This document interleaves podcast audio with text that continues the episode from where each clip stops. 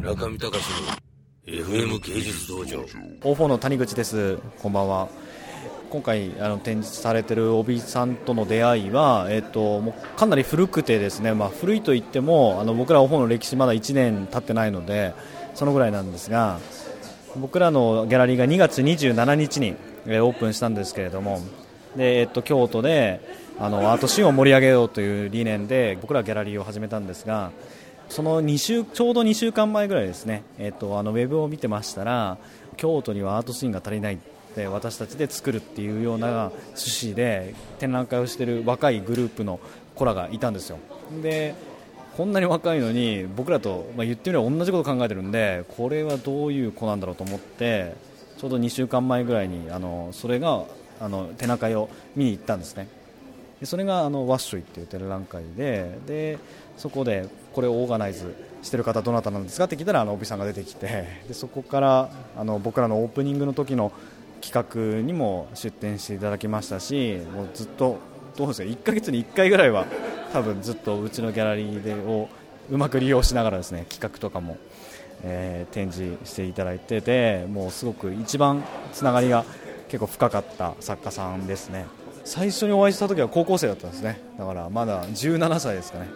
なんかこんな若い子らがこう自発的にやるっていうことがまずすごく驚きましたね。だからあのー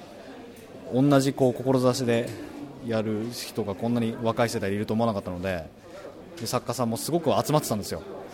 なんで、あのぜひなんか一緒にやりたいなっていうそんな感想でしたね。僕らのギャラリーでやった時に、あの絵を何枚か出していただいててで僕はその中の1枚がもしかしたら今でも一番好きかもしれないんですけど、あのすごく好きででちょっと買おうかどうか迷ってたんですけど、まあ、結局買わずに終わってしまったんですがその時からすごく好きですね。あのなんかうまく説明できないんですけど 僕も何枚か帯さんの作品を持っていて、はいはい、家にあの一番真正面に来るように飾ってあります。顔の、はい、やっぱりこう作家さんの中でも例えば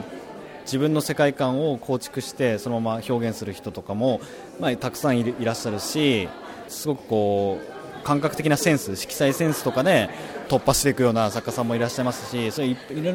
ぱいいらっしゃる中でなんかこう会員が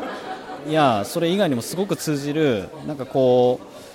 う何かすごくこう見えてる作家さんだと思います。なんかすごく見えてるなって感じがしてしまいましたね。だからそれが何か、まあ、うまく説明できないんですけどだから絵がいいとか色がいいとか構図がいいとかモチーフがいいとかそういうこと以前に何かがあるなって思わせる力があるのでそれが多分すごくだからどう描いてもその力はがまあ出てるんだと思います。こういろいろ描き方もバラバラですしいろんな種類ありますけど多分その共通した力がなんか流れてるようなそんなイメージですね。帯さんご本人がまあそういうそういう人格を兼ね備えているってことだろうなと思うんですけども。人の洞察力とかもすごいですし、はい、中見隆の FM 芸術道場。